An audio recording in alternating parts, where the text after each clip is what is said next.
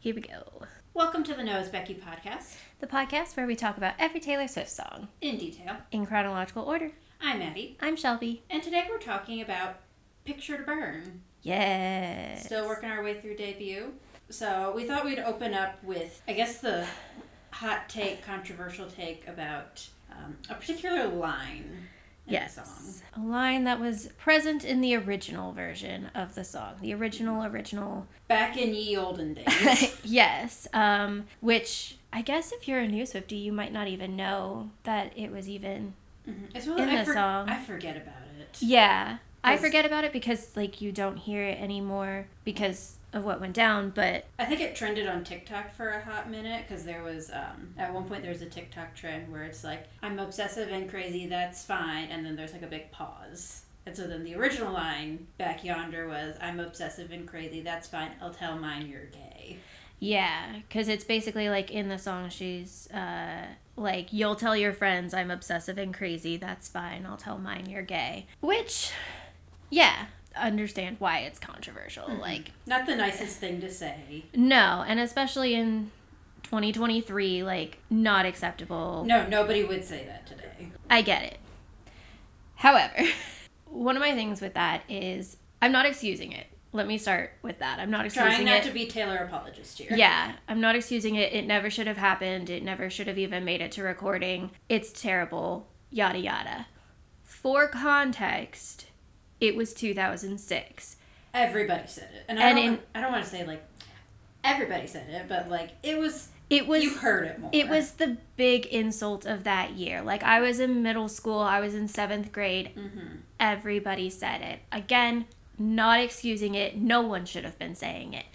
However, just for context, it was the big insult of that year, uh, especially amongst middle schoolers and high schoolers, which Taylor Swift was. So I understand why it was in the song in the first place. That being said, her co writers, her company, all of that, There were other adults some of the adults involved. involved in this should have noticed it And been like, should have "Hmm, picked should it out been like that?" maybe we should change this line it could be offensive blah blah blah and all of that but i mean either way it made its way into production of the first press of the cds when that not even but when the song became a single it was noticed when the cd first came out um, when her first drop of the album came out. People from the lgbt community like basically called her out on it and were like hey this is offensive. We don't appreciate this. And everything i don't remember exactly what was said um, as far as i know they were just like Hey, this trying to be exactly the educational about it because she was young and they were like, hey, just to let you know this is offensive and blah, blah, blah.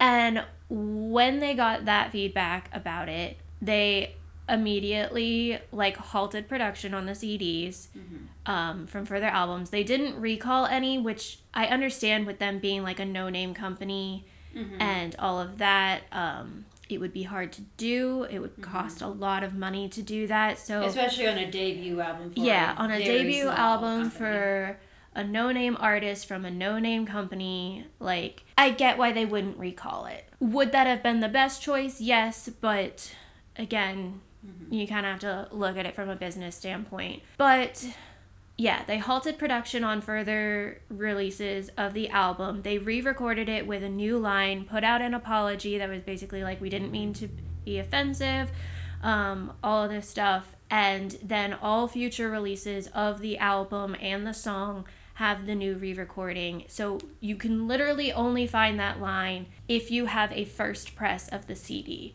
mm-hmm. which. Again, she was a no-name artist from a no-name company from, and a country artist. So like, Which, even as someone who collects Taylor Swift albums, I don't have that one. Yeah. I have a first press CD because I was one of those people who like I heard her the day she debuted and like fell in love and like went out the day the mm-hmm. album dropped and bought it. And so like I have a first press CD but even then I don't listen to that version. Mm-hmm. Um if I'm going to listen to the debut album, I listen to it on streaming quite frankly just because it's 2023 mm-hmm. and I don't really listen to that uh, CD anymore, but um, also Picture to Burn is a classic song and I love listening to it. And so Right. um, when I do choose to listen to that, I also have a second press version of the CD. And so that's the one, if I'm going to listen to the CD version of Picture to Burn, that's the one that I choose. Which I know that it doesn't affect like streaming and stuff like that, but just for like personal morals and all of that. But yeah, so I think for, again, not excusing it, don't think it should have happened in the first place, but for it having had, having it happen hmm. at the time, I think they handled it the best that they could with the resources that they had. Hmm. So, Just kind of wanted to get that out of the way and like not brush it under the rug and like, Yeah. oh, it didn't happen. Yeah. and- acknowledging it, but not. yeah, and kind of explain like why it might have happened and how it was handled and everything. So, A little Swift history there for you. yeah, yeah. Anyway, for the song. Also, the new line is um, You'll tell your friends I'm obsessive and crazy. Uh, that's fine. You won't mind if I say, By the way, I hate that old. yeah, by the way, and then it goes into the chorus. So, yeah. It's all, all good, all smooth. Which, speaking of the line, the I hate that stupid old pickup truck you never let me drive. So when Yes. this you know, album came out in middle school, at some point I think I don't know if we were in class and like suggesting songs or talking about music or something, and somebody's like, "Oh, that Taylor Swift song, stupid old pickup truck." I'm like, "It's called Picture to Burn," and they were very at. It was like some crusty boy was very course. adamant. He's like, "It's called." Stupid old pickup truck. I'm like, first of all, dumb name for a song. Second of all, Second of all, that is definitely No. not it. And he thought he was so right. And I'm like, I have the album at home. Shut up. you are incorrect. I've also always wanted to have a like picture to burn party where you like everybody brings in pictures of their exes and we like light it on fire, have a little bonfire. That would be so fun. I don't have any pictures of my ex because of reason. well, I did. I did. I would have to do some heavy digging.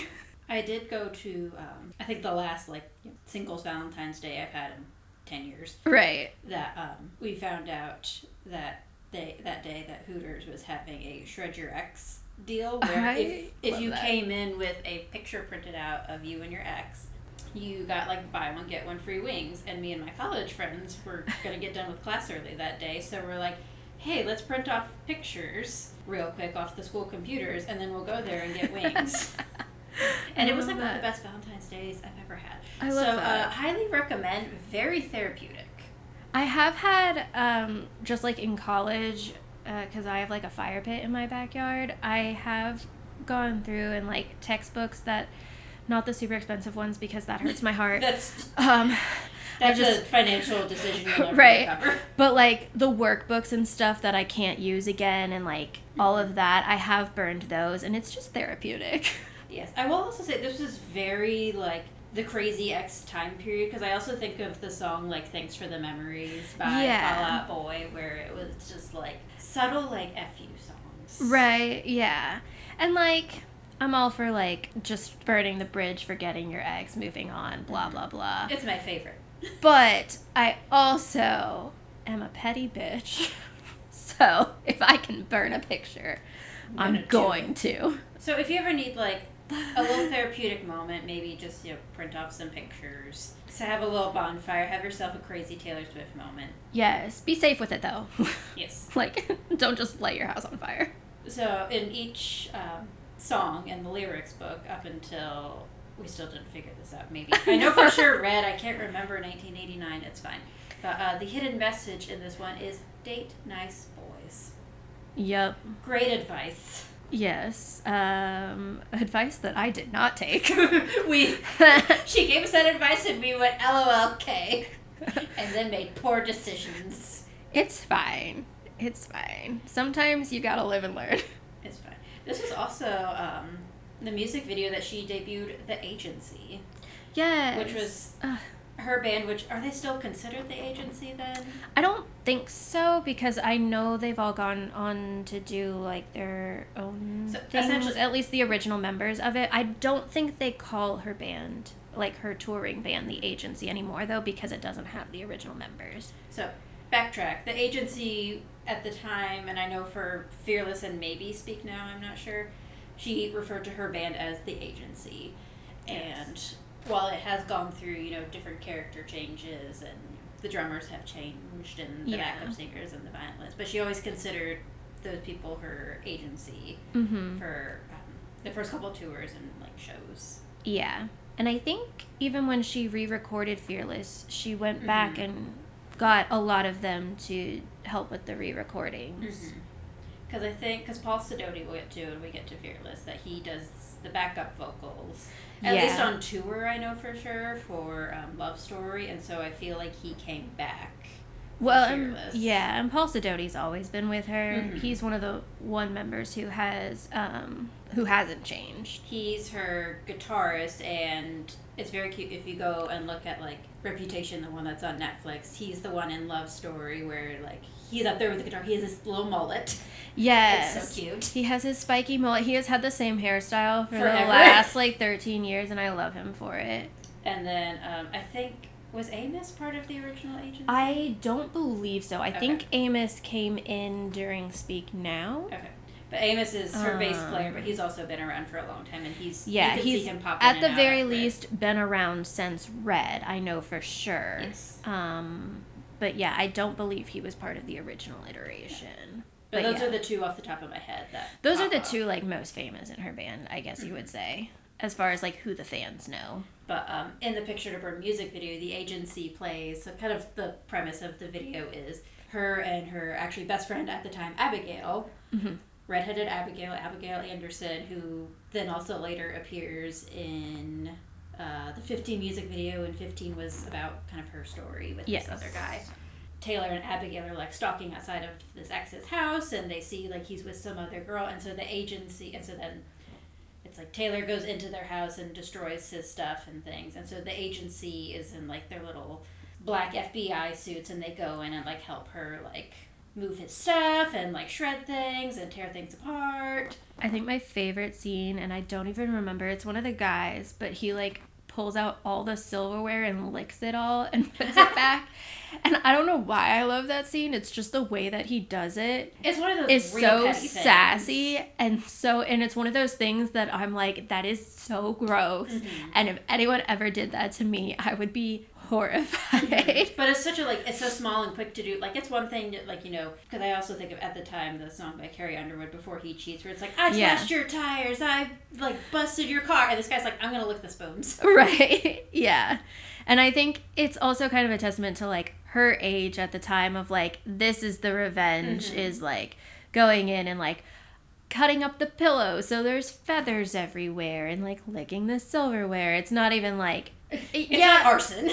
Right, like yeah, it's like destroying property, but it's not it's not like destroying your car, which is expensive. Um so it's still that like angry female country artist Mhm. thing, but it's a little bit more on the like young side. But um, because it was released as a single, so then after the album came out, but it was February third Mhm. of two thousand eight. It was the fourth single on the album, Yeah. and it was originally supposed to be the first single, but I guess somewhere along the way they changed it. Yeah. I guess because we talked about it when we talked about Tim McGraw and how that was like a good PR Mhm. move um, for like name recognition and stuff. So I wonder if that was why they ended up changing it from being the first single or if it was like she wrote Picture to Burn later and they were just like, this is it, this is the single, blah, blah, blah. Which I think it still would have been a good single because it was obviously very different at the time because it was mm-hmm. teenage heartbreak country music, which was kind of unheard of at the time because, again, it was the post 9 11, the I love my wife and beer and guns and trucks. Yeah. But I love that it, you know, still had like the little country, like, she has the thickest country accent. in I know. But that, like, there's still like, you know, the reference of like, your redneck heartbreak and like your stupid old pickup truck. It still has those. yeah, little, like, and like if you come around again, my daddy's gonna make you sorry and blah blah blah. So Mhm. it's kind of the yeah, it's still got a lot of the country references to it, even Mhm. just without her accent. but definitely sticks out as like it's different. Yeah. Uh, but it was written about a former high school classmate and ex-boyfriend whose name was Jordan Alford. Uh, And they never had an established relationship, but I guess they were like, you know, when you're a teenager and you talk to people. Yeah, you're in that talking phase. Yes. You, you're never, you never date, you're talking. yes. Uh, but he was a classmate at Hendersonville High School. He then broke up with Swift and dated a classmate named Chelsea, and they later ended up getting married. you know, Which also happened with, wasn't it Drew and Teardrops in My Guitar? I think like, so. Whoever they dated after Taylor, they ended up getting married, so, like, I don't know what she's doing. Yeah, I don't think Drew and Taylor actually ever dated. Mhm. Um, but yeah, I I'm pretty sure that's what happened with him is that they ended up getting married later on. And so, you know, like good for you. Glad you found the one in high school. Gross. right. Um But she said they never actually dated. Taylor thought he was too cocky. Oh, and a narcissist, too. and a narcissist. But, um, I mean, it's a high school boy, aren't they all? Yes. So I think we talked about this in previous episodes, maybe the kind of beginner for this album, that um, Taylor was going to school during the day and then she would come in to write with Liz Rose. And Liz basically was like, I was just kind of the editor and helped her like gather her thoughts and things. And she said with this song in particular that a lot of the words, especially in the chorus, are like word for word. Excuse me. Specifically what she said of like she'd come in, she'd be like, I hate a stupid pickup truck. He doesn't let me drive it. He's such a redneck. Oh my god. Yeah. Where it was a lot of like things that she was, you know, ranting and raving about that she put into the song. So from an early, early time, she was taking very personal experiences and putting them into her songs. Mhm. Where it's like she could have, you know, not put in the line about the stupid old pickup truck and like it wouldn't have been as personal. Yeah. And I think that's part of like why she I know that Fearless was her like big break album, but even with debut, she was really popular. And so I think a lot of it has to do with how honest and how personable her songs were and how relatable because especially to like those of us who were in middle school and high school at the time, it felt like our experiences. Mm-hmm. And it was something that even if you hadn't like dated a redneck asshole or mm-hmm. whatever Who with a pickup truck. truck like you could be like yes this guy that i was talking to never lets me i don't know like whatever but Whatever drama in middle school that right. And so it it just felt very honest mm-hmm. And you definitely like had a point in middle school where you're like you don't know what to do with your little teenage rage and you're like I just need to like like and songs like this like kind of let you get that anger out of like Yeah. I should not that you actually should set stuff on fire Right. that, but like you can channel it through a song. Yes. Although i don't know setting a picture on fire isn't that bad. Just just be safe with fire. Yes, I'm not condoning you lighting things on fire. I mean I'm Uh, also a have adult supervision if you are underage. Okay. I love the line my daddy's gonna show you how sorry, Sorry, you'll you'll be, be. yeah. imagine if you Scott Swift. If you don't know Scott Swift, it's her dad. He's like an investment guy of some sort. Yes. Very like He works in like the financial world of some sort. world somehow. And his claim to fame as her dad, other than being her dad, is that still to this day, whenever he walks around, and he did this mostly, I, I mostly found out about this like the first like couple of tours. He carries around guitar picks that because at the time and still now Taylor would like make guitar picks for each album. So like debut, they would like have her name on it. They'd have pictures from the album art in it, Mm-hmm. and it very much fit the aesthetic of each album.